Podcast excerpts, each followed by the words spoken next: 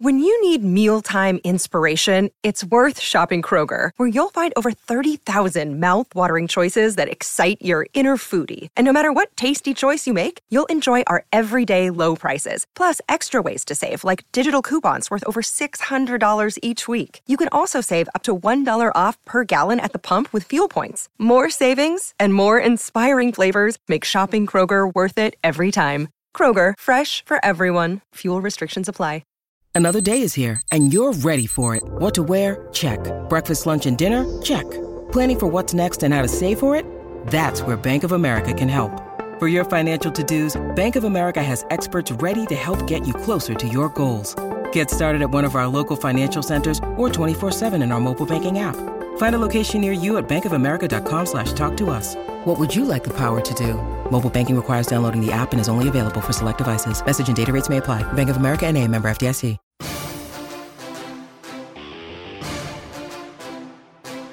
This is the Daily Tip on the BetQL Network, presented by BetMGM. Good morning. We are off and running here on the Daily Tip presented by BetMGM. I'm Chelsea Messenger, Kate Constable in for Jenks because he's going to be on a beach somewhere in St. Martin for the rest of the week. But if you stick with us, we've got a great show lined up in a few minutes. We had a couple of big college basketball upsets brewing last night and an overtime thriller in Tuscaloosa that we'll get into. Everything you missed in college hoops last night in this segment. Then at 6:20, catching you up on the latest NBA futures before games restart today after the All-Star break. And of course, we'll do our daily NBA bets and college basketball plays. Plus, a little Justin Fields talk. The quote he gave about unfollowing the Bears on Instagram that made me question his dating habits. And you'll have to hear my take on that because it was a weird quote. Kate, good morning, first of all. Did you ever date in the era of like prime social media? Because, like, I'm looking ahead to the story and I'm thinking, okay, I've been married for 10 years. Maybe I'm just an old person and I'm looking at this the wrong way. I know you've been recently married. Did you ever have any stories where, you know, you were dating in the era of social media? Did anybody ever slip into your DMs or anything? Um, I, yeah, a little bit towards the end. Also, good morning, Chelsea. Great to be here with you today. um, it was more so just like you could always see who liked people's Instagram stuff, right? And so that was yes. always like the telltale sign of, oh my gosh, he started to like all of her posts or she started to comment on all of his. She's now following his family, his sisters, blah, blah, blah, blah. And that's kind of how you would start to figure out what was going on. So I never had anything where like I, I found out a guy what that I was seeing or eh, dating was slipping into my DMs and trying to, you know, do something like that. But it was always like you could tell what was going on based on social media with people.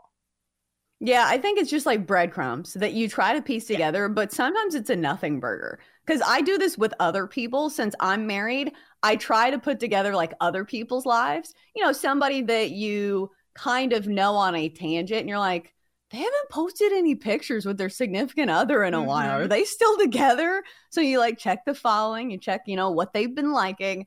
Uh, so it is interesting. And we'll get into the Justin Field situation later on the show, but it's definitely a fascinating topic just because of the quote he said. I was like, uh oh, there's some girls out there. They're like, oh no. Like, he's not married, is he? I'm assuming.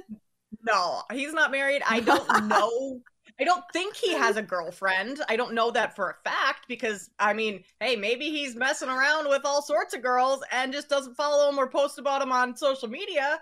That could that could be. Apparently, uh, Equanimeous St. Brown does that stuff all the time. He kind of called him out in the podcast. Yeah. He's like, hey, you do this, uh, you do it all the time. You mess with girls you're not following. Like, geez, put the guy on blast. Yikes. Right if you have any reservations or you're nervous about like your boyfriend or something or the guy that you're like currently seeing don't stay up for that part of the show because we're gonna have to get yeah. into it and now it's not only the bears that feel nervous about justin fields it's probably every girl he's ever messed with it's just like rethinking every single move Uh, but let's get into our bets from last night because it is the top of the show. Uh, had a winner for me last night, James Madison, my six and a half at Marshall. This number seems suspiciously low because uh, James Madison to me felt like they're on a different playing field or I guess playing court as Marshall and JMU won this one 84 to 58. So that line was not fishy despite the line movement going the other direction. As for Jenks had the Leafs on the three-way money line. That was a winner. Leafs won 6 to 3 over the Coyotes in Arizona. Uh, had the Brewers in the or excuse me, the Bruins and the Oilers took the Oilers on the money line. A heartbreaker loss in that one as Boston won in overtime. So a tough loss there. As for the Donkster, had Providence Xavier under a 150. That was an L. Providence won 79 to 75. In the NHL, had the Sabres and the Canadiens under six and a half. That was a winner. Buffalo won it three to two. So for the week, I'm one and oh. Jenks one and three. Donkster three and three as we dive in to what we saw in college hoops last night. I'm Chelsea Messenger, Kate Constable filling in for Jenks.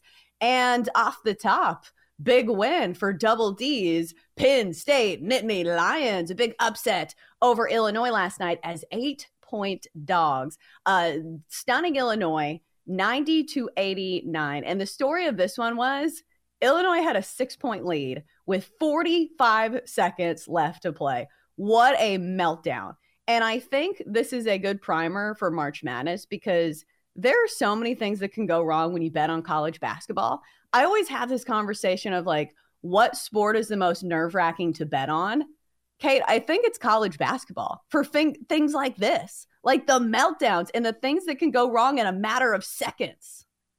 It, it has to be college basketball because you're putting your trust and a lot of times your money on like how old are these kids how old were you in college like 18 19 20 20 year olds i guess we'll just 22 yeah. Yeah. Like the maturity level, the I, clearly Illinois panicked in that last 40 seconds to give up a 6-point lead. Like those are types of things you don't always see in the NBA or, you know, professional levels, but college basketball, no lead is ever safe and clearly teams can come back pretty quickly and it is a primer for March Madness. Like these types of upsets in the final seconds of games, final minutes, it just gets me excited for March. Really, and I mean, kudos to David and his uh, Nittany Lions. That was a big win. If you're Brad Underwood, I would imagine uh, that bus Oof. flight home was silent. Silent.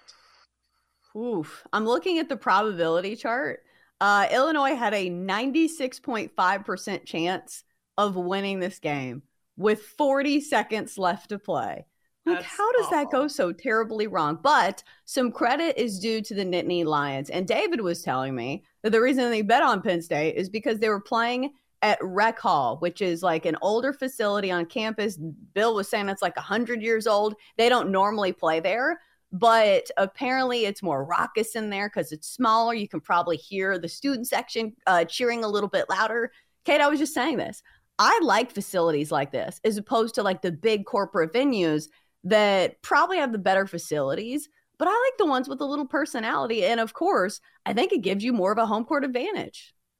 Oh, for sure. The smaller facilities, when you know the student section is right on top of you, it kind of gives you that old school vibe, um, mm-hmm. like back in like Hoosiers days and, and things like that. So I agree with you. I think it does certainly benefit the home team, especially because it's an environment that maybe the home team has played in before or practiced in or at least is familiar with where it's completely new territory for all players on illinois. I don't think anyone on that team has played uh, at the rec one thing in this game though chelsea that i'm just looking at, at the box score this is crazy.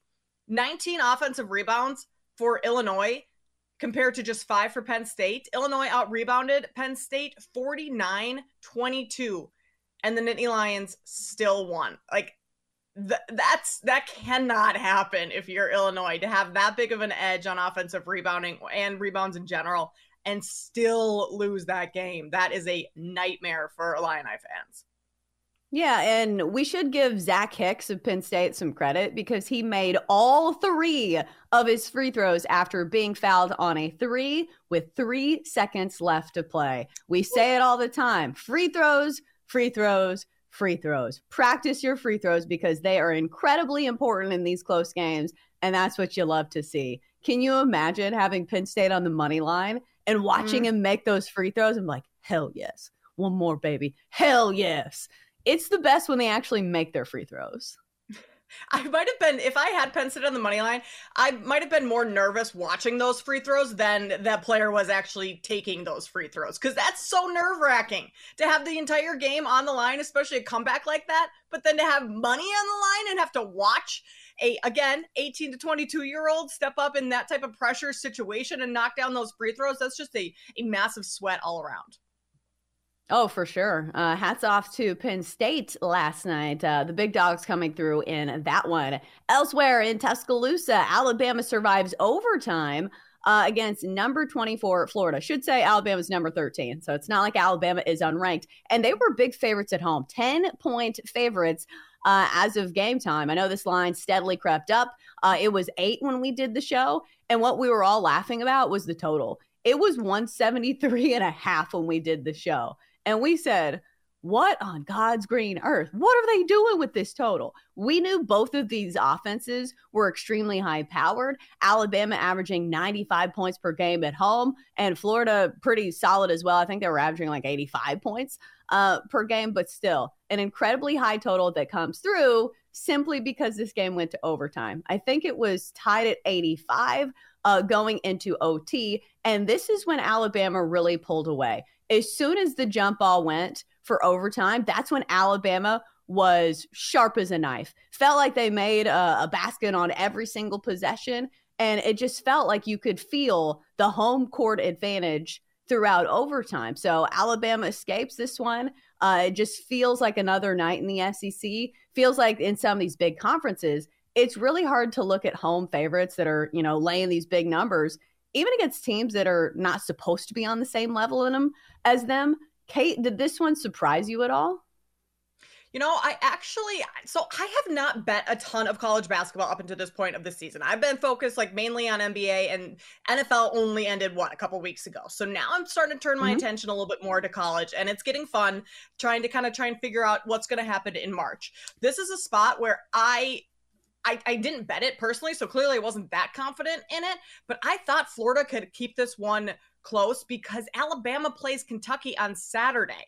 And so even though Florida is the ranked team, to have to go to Kentucky on Saturday, a little bit of a look ahead spot for Alabama. Um, so I wasn't terribly shocked that Florida was able to keep this one close enough. But again, I mean, I didn't bet it, so clearly I didn't have that great of a handle on it. Um, I mean, 25% from three for the Crimson Tide. That's not going to get it done on most nights. Thankfully, I mean, Florida only shot 30%. Um, so yeah, didn't didn't shock me terribly. The score being this high kind of did, but again, that's that's mainly because we had what was it, um, 22 points in overtime, overtime something like that. Yeah, yeah, and that's when Alabama came to life. Do you think these type of games are good for teams going into March Madness because they were talking about this on the broadcast, I believe. And I think Alabama has already played in four overtime games. I need to double check this because they said going into overtime, they said, okay, Alabama already three and one in overtime games this season. Do you think this is something that they can hang their hat on? You know, going into March Madness, even though I'm looking, I'm not seeing any overtime games. So maybe this is dating back to last season. But do you think these are things that, you know, can prepare them for the perils of March?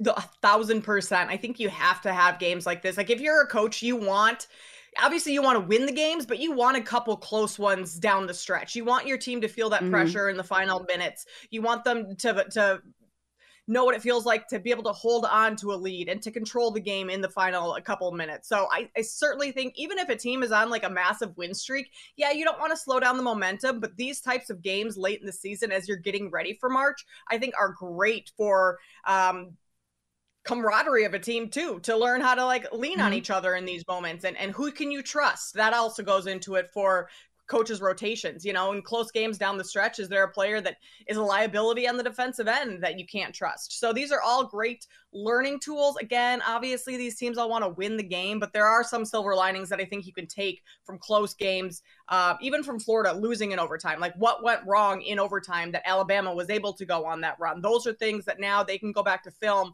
and look and try and fix as they go into march. Yeah, I think the only thing that went wrong is they just didn't make the shots because I watched the overtime and they had some good looks. They had a three that like bounced around in the rim and bounced out. They missed a free throw, same deal, you know, rattled around the rim. So I just think it was a matter of execution because Florida played, you know, the shooting percentages weren't great, but going on the road to Alabama, uh, where Alabama has been really good so far this season, pretty sure they've only lost two games at home this year.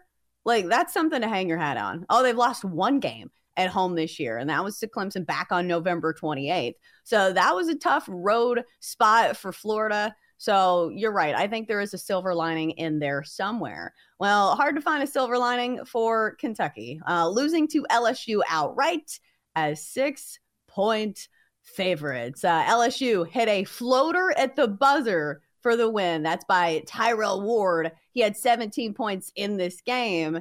And I feel like I never bet on Kentucky for this reason. I feel like they're always overvalued. And especially as favorites, you have to really like them if you want to lay the points with a team that is like a blue chip program like Kentucky. Yeah, this, I mean, again, I wish I was like, I wish I actually bet this game because now I come on here and I just sound like I'm like, oh yeah, I knew exactly that this was going to happen. But this was a complete sandwich spot for Kentucky. They had just come off a massive win over Auburn where they finally were clicking. It looked like they were playing defense. And then they have, again, Alabama on Saturday. So a little bit of a look ahead, but credit to LSU. They were able to get that rebound in the final seconds, put it back up for the win. Uh, Got to give it to the Tigers. Yeah, we are so close to saying this is March. It's still February, but soon, my friends. After the break, time to turn the page and look at NBA futures. Stick with us. The Daily Tip will be right back on the BetQL network, presented by BetMGM.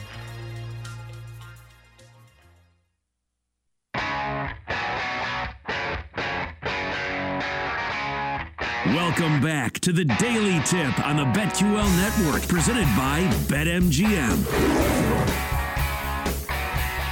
Good morning. It's time to rise and shine, people, because guess what? We have the NBA to bet on again. Done with the All Star break and into the second half of the season. In just a few minutes here on the show, we've got our questions uh, looming about some of the contenders in the East. And is there value in the MVP futures market? Who is the dark horse? Or mm, wouldn't say dark horse. I would say a horse that is just like a few lengths behind that maybe you could put your money on. Kate, we're both coming off vacations. I don't know how long yours was to Cabo, but it has to be the same feeling as maybe some of these NBA players. I was thinking about this. Do you think a couple days break has refreshed most of these NBA players because I'm not going to lie, I only had a weekend trip and I am feeling like I am in a much better mindset because just because they're professional athletes doesn't mean they're not human. Do you think the All Star break was good for a lot of these players? Uh, it depends on what they did in the All Star break. See, Chelsea, you went on a nice family vacation, took your daughter to Disney World. It was probably relaxing and enjoyable. I went on a bachelorette party. I was drinking at 10 a.m. every morning. Oh, like that's right. I have been. It wasn't a vacation. I have been. Ex- it, wasn't a vacation. I've been exhausted these last few days. Like I almost took a COVID test yesterday, just thinking like, why am I so tired? I just got back from vacation. Well, because I got really crappy sleep for three nights. You know, just kind of ruined my body for Alcohol? four days alcohol, lots of that. So uh, it depends on if these players went to went to Cabo as well. Maybe some of them were there. You know, Mexico, Cancun. Were they partying? Were they drinking a lot? That was the tequila flowing. Those are the questions I need answered before I can answer your question. Because yes, oftentimes if I do take a relaxing vacation for even like two or three days just to like check out, unwind, I feel so much more refreshed coming back. I feel energized. I would be ready to finish off the rest of the NBA season if I go on a a little bit of more of a party drinking Bender. late night type of um vacation, which I'm sure a lot of these players did. Like they're they're in their early 20s, right? Um mm-hmm. then I'm a little bit, you know, groggy, not so refreshed coming back from break. So this is going to tell us tonight which which players had a party vacation and which had a relaxing one. I don't expect the defense to be great tonight. So that's uh, that's an angle that I'm going to look at in some of these games. Oh, because I was going to ask you that. Do you think that we see more points or fewer points? Because I think it could probably go both ways. If you're saying, okay, these guys are tired, are they really going to make all their shots? Because isn't it harder to make your shot when you have tired legs? But one would assume they're not working their legs too much. I don't know what they're doing when they're drinking. Hopefully they're sitting, you know, in a on a velvet couch at least if they're going to the club. So you think it pertains to less defense?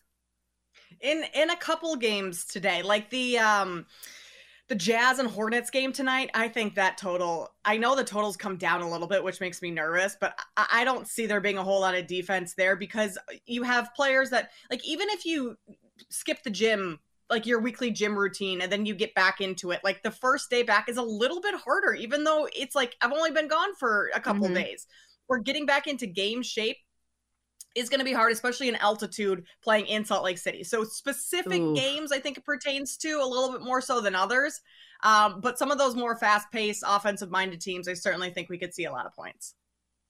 Yeah, anytime the Hornets are involved, like you say the over sold. you don't really have to explain yourself uh, too too much if you're talking about points and a lack of defense when it comes to the Charlotte Hornets. But what about the top dogs in the NBA? Because the Hornets probably not one of no, those as we are looking. Nah, nah, I don't think so. Uh, as we're looking at the top contenders right now, we still have Boston as your favorites to win it all, plus 260. And they went into the break pretty hot, eight and two in their last 10 with a six game win streak and leading, I believe, all of the NBA uh, in points differential, differential sitting at 10.1 one. Then we have Milwaukee six to one to win it and three to one to win the East. Uh, Kate, as you're looking at any of these futures odds, whether it be in the East or, you know, to win it all, is there anything that catches your eye? I'm not totally sold on Boston winning the East. I know that the Bucks have Ooh. been a huge disappointment this year, uh, based on what we thought they would be with Damian Lillard coming over to Milwaukee. But there's been a, so much turmoil. Like first, it was just integrating Dame into that uh, organization, team, offense, mm-hmm. everything. Uh, their defense sucked. Fired their head coach. They bring in Doc Rivers. They're three and seven with him. Everyone's saying, you know, Doc needs to take more accountability. This, this, that. So it's just been like drama, turmoil. I think at this point in the season, the Bucks have to be able to turn things around at some point. Like they're too good. They have too much depth. Their defense, I think, is going to start give getting a little bit better. It's uh, gotten better since Doc Rivers took over, moving from the bottom half in the league to you know a little bit above um, league average. So I think if Milwaukee can figure out the defense, they're the only other team that I could see coming out of the East. Because with Boston too, they shoot so many threes that you have so much um variability there uh, if mm-hmm. they stop knocking down threes one game, like in a seven game series, teams can can kind of take advantage of that because Boston isn't great at pivoting to other areas of their offense when the threes aren't falling. So that's a little bit of my concern with the Celtics, but I think the Bucks I think we're gonna see them turn things up just a notch um, over these next couple months heading into the postseason. Yeah, and if we're talking about the East, we have to at least mention the Cleveland Cavs. Uh, probably the hottest team in the East, going into the break nine and one, and sitting in the second spot, six games behind the Celtics. I do like the Cavs, but what worries me is their offense. It's not that the offense is bad; it just feels like they don't have the the high potential that some of these teams have. Like maybe this is short sighted of me, but if you look at the Celtics, they're averaging 120 points per game. The Cavs just 114. A lot of it is because their defense has been so good, just giving up uh, 109 points. Do you see the Cavs as a threat to the Celtics, or are they more of a a regular season squad to you? They're more of a regular season squad. I really like the Cavs. I mean, they're great. They're 29, 22, and 2 against the spread this season. So they're great at covering. They're a great team to bet on during the regular season. I still think they're a year or two away from really being able to make a push uh, to win the East and, and make it to the NBA Finals. They have a lot of I mean, I know Donovan Mitchell's been in the league a while, but it still feels like they have a lot of youth and they just don't have that veteran leader that you need uh to win a championship. Like if you look at the past couple teams that have won, all those teams have more of a veteran uh leader bringing them there. I'm not sure Donovan Mitchell is that type of leader. Uh Evan Mobley's still young. Jarrett Allen isn't in my uh, estimate like the most vocal leader on that team. Um Darius Garland, I don't think so. So they have a lot of great pieces. Their defense is unbelievable. Like if they can hang their hat on that the rest of the season and into the postseason, like maybe they can make it to the conference finals. I just don't see them getting past a team like uh, Boston or Milwaukee when it all comes down to it. Yeah, and we had Gary Washburn on the show, who is, I believe, either the beat writer or just the national NBA reporter for the Boston Globe. And he was telling us that the team that presents the biggest challenge in the East to the Celtics is the Miami Heat.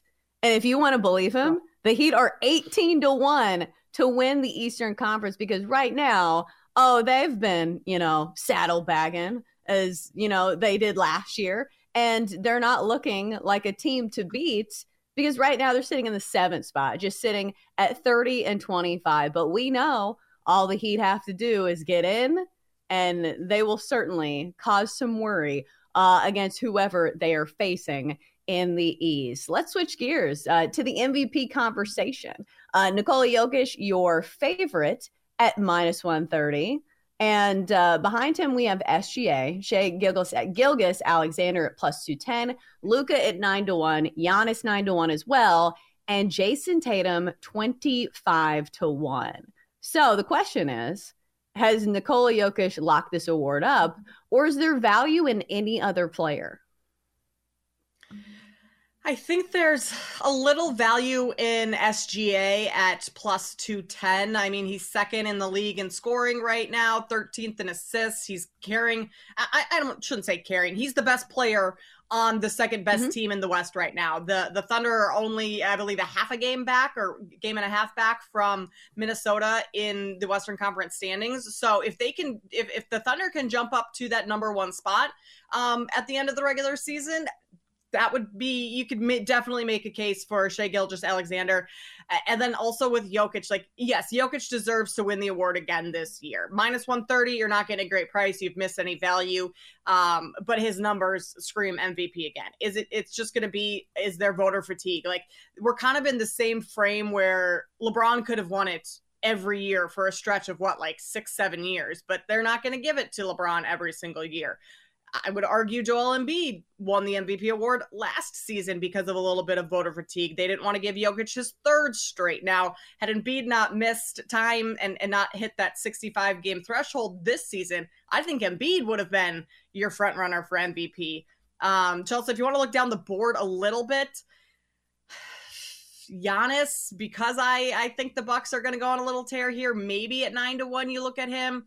I love Jalen Brunson. I think we're maybe a year away from him being at the top of the board for MVP, but uh, 80 to 1 if the Knicks are able to kind of turn things up. I know health is is a big issue there with Julius Randle and OG Anunoby being out, but um, I think maybe you look at him um, and then Matt uh, put in the chat Donovan Mitchell if he gets the Cavs at one seed. I think that's also not a terrible look for a, a long shot. Um, at 125 to 1. Yikes. He really dropped. yeah, it, I think it's going to be really hard for somebody to pry it away from Nikola Jokic, though. Because yeah. just like voter fatigue is a thing, I think people will have a hard time clearing the NBA postseason from last year from their memory. Do you get what I'm saying? Like the NBA yes. MVP is a regular season award but seeing the clinic that Nikola Jokic put on in the NBA Finals and the entire stretch last season, and the fact that he wasn't given the MVP last year, they're like, no, we got to give it to Joel Embiid at least one year.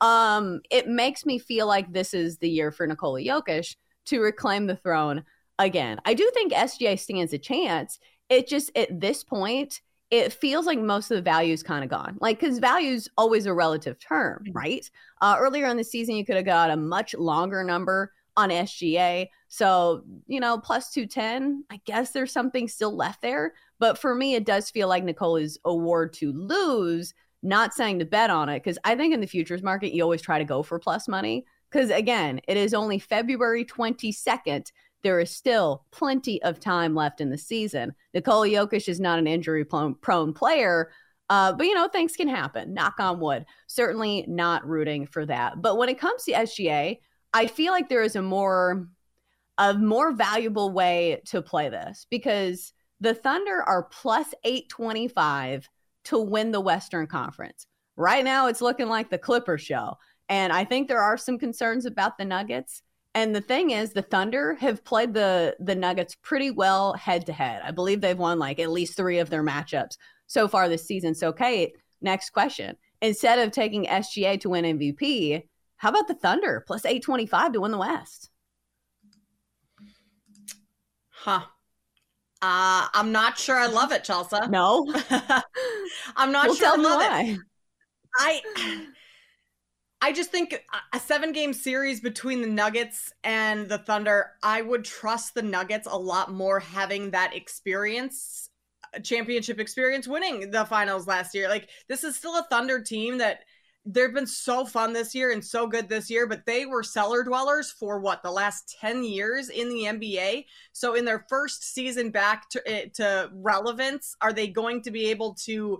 Handle that type of playoff atmosphere, that type of high pressure situation with a lot of the young players. Like, uh, like this is Chet Holmgren's first season in the NBA. Mm-hmm. I mean, he, this is his second year. He his first season he was out all year to injury, so his first year playing. You still have a lot of young players um, that I, you just I, I think you just need a little bit more uh what's the word veteranship is that a word am i just making that up you need more veteran players experience um, experience would be the word, Chelsea. Yes, thank you for that. Yeah. Um, and I I trust the Nuggets. I think the Nuggets have kind of just been on cruise control a little bit through the first half of this season.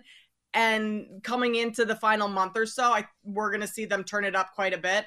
Um, the biggest team that I think gives the Nuggets a threat is actually the Minnesota Timberwolves because they match up so well with uh, yeah, the Nuggets, and they have the the the size and the the length to slow down Nikola Jokic. So Minnesota, same same concerns I have with the Thunder of being maybe a year early, but I think matchup wise, they are someone that could challenge uh, the Nuggets quite a bit. Yeah, you're absolutely right. The the T Wolves with the the Twin Towers, Rudy Gobert and Karl-Anthony Towns. But the thing is, the price is right. You know, because if you're looking at it from a hedging perspective, you take the Thunder plus 825 or the T Wolves plus 825 all they have to do is make it to the Western Conference Finals, and then you can play the other side and get yourself, you know, some guaranteed money. All right, on the other end of the break, I just closed my tab, so let's see what's coming up. Uh, college hoops, top 25 matchups after the break here in the Daily Tip. Stick with us. The Daily Tip will be right back on the BetQL network, presented by BetMGM.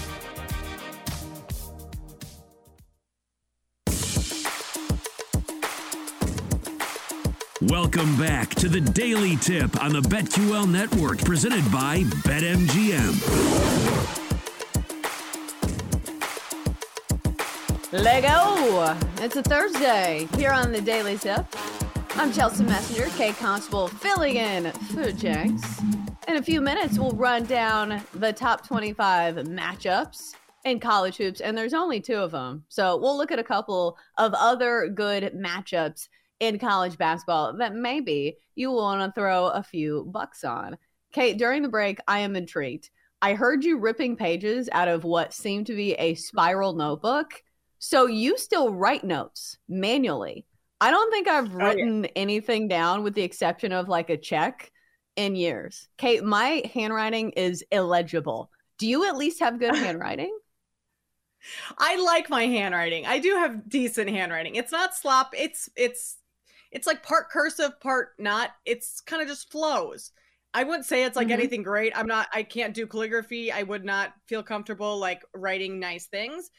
But writing stuff out, notes out, I remember things so much more clear because I kind of rem- like a visual learner. So I remember like where on the paper I wrote this thing and it kind of like all I have to do is quickly look down and I'm like, "Oh, top right corner. That's where I scribbled like this note, blah blah blah blah."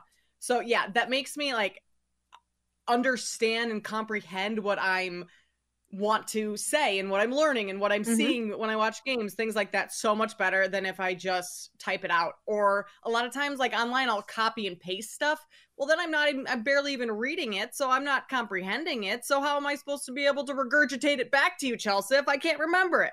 So, yeah, I have to write things down. I do some, sometimes I write in different colors too, because like just the Ooh. color coding. Um, yes, I have some fancy pens. Um, color coding helps me remember stuff. So, it's just kind of like an easier way for me to remember what I'm wanting to talk about. God, you such a studious person. Like I wish I was that person that, you know, had highlighters and little pull tabs, but I'm just not. Like I'm just not like an organized person and I'm not someone who I will write things down, but I do it in my notes app of my phone because I always have my phone with me. Because like that's the thing like if you are if you see a tv like at a restaurant and you see something on the bottom line you know at the restaurant i'm like oh let's talk about this tomorrow. I'll type it in my phone. Uh so the other thing is like do you always have paper with you?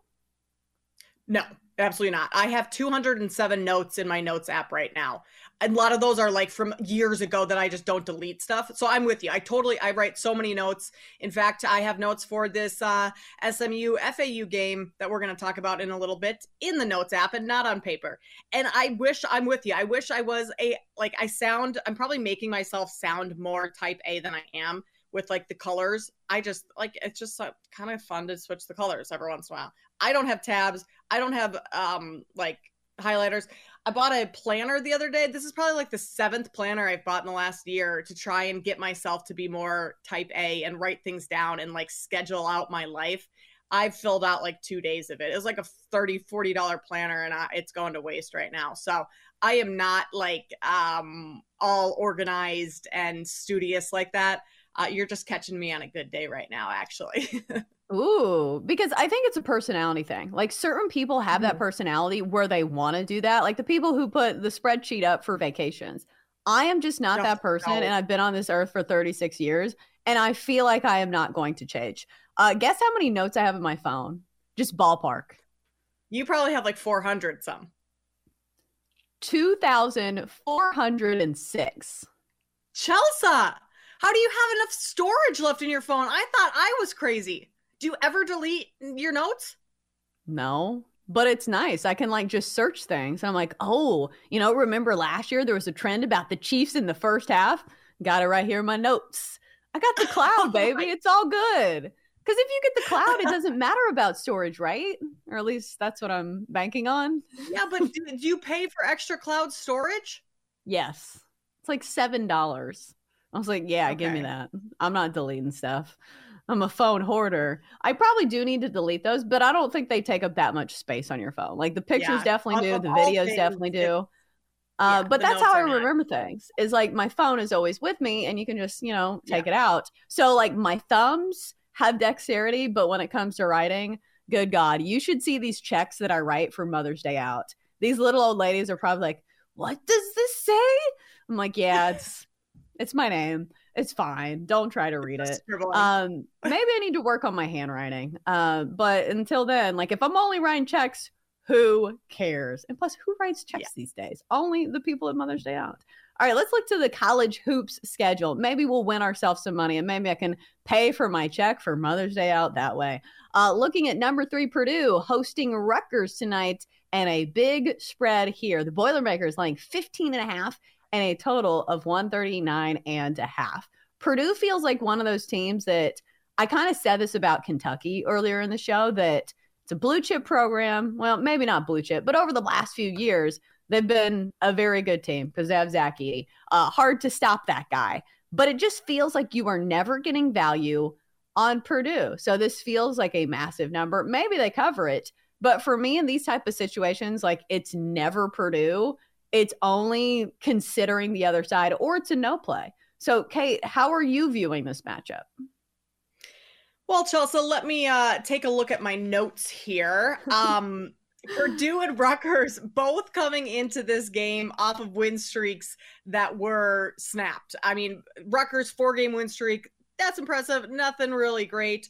Um, but Purdue, nine game win streak, snapped by Ohio State, who has not been great this season. First game since they fired Chris Holtmann, their head coach. So that was one of those mm-hmm. narratives of teams, you know, the first game after they make a big coaching change. You oftentimes want to play on those. Ohio State, that was exactly what uh, happened. But Purdue, uh, earlier this season, beat Rutgers already. Um, they only lost by eight, though. So 15 points. It does seem mm-hmm. kind of a lot. I do kind of think that Purdue is the right side here, even though that is a big number, because in Purdue's losses this season, uh, they lost to Northwestern. The very next game, they went back and beat Iowa by 19. They lost to Nebraska. The very next game, they went and beat Penn State by 17. So this is a team that responds really well. Um, and in that game to Purdue earlier this, or Rutgers earlier this season, 15 offensive boards for Purdue six for Rutgers. Uh, Purdue was eight of 13 from the free throw line, or Rutgers was 19 of 25. So Rutgers was all over the boards. They weren't hitting free throws and they were still within eight. I just don't see that happening again where you're going to get 15 offensive boards and second chance opportunities against Zach Edey and this Purdue team. I would lay the 14 and a half with the Boilermakers. I think it's too big of a number. Like I get what you're saying, but I just I can't do it. Uh, I was surprised to see this about Rutgers. Um, they have, or what was I just looking at? I just had it up. Okay, here we go. Their defense, number two, and yeah. adjusted defensive efficiency. I guess I've been sleeping on Rutgers here uh, with their defense. I will say Purdue has a cheat code when it comes to down low. Zach Edey can usually uh, do his worst against whatever defense he is facing, but still, it's just one of those things. I don't want to be laying big numbers unless it's against an absolutely terrible team, not a team that's number two, according to KenPom, when it comes to defense. Let's go out west. Number 21, Washington State against number four, Arizona. The Wildcats laying 12, another big spread here, and a total of 150 and a half. A revenge spot for Arizona, already lost to Washington State earlier this season, but that was at Washington State. And this is a big game for the Pac 12. Uh, Washington State still has a chance to to win the Pac-12 if they win this game and the rest of their games look winnable. Kate, it's a big number here. Which side are you taking? Or are you looking at a total? I'm taking Washington State plus the 12 and a half.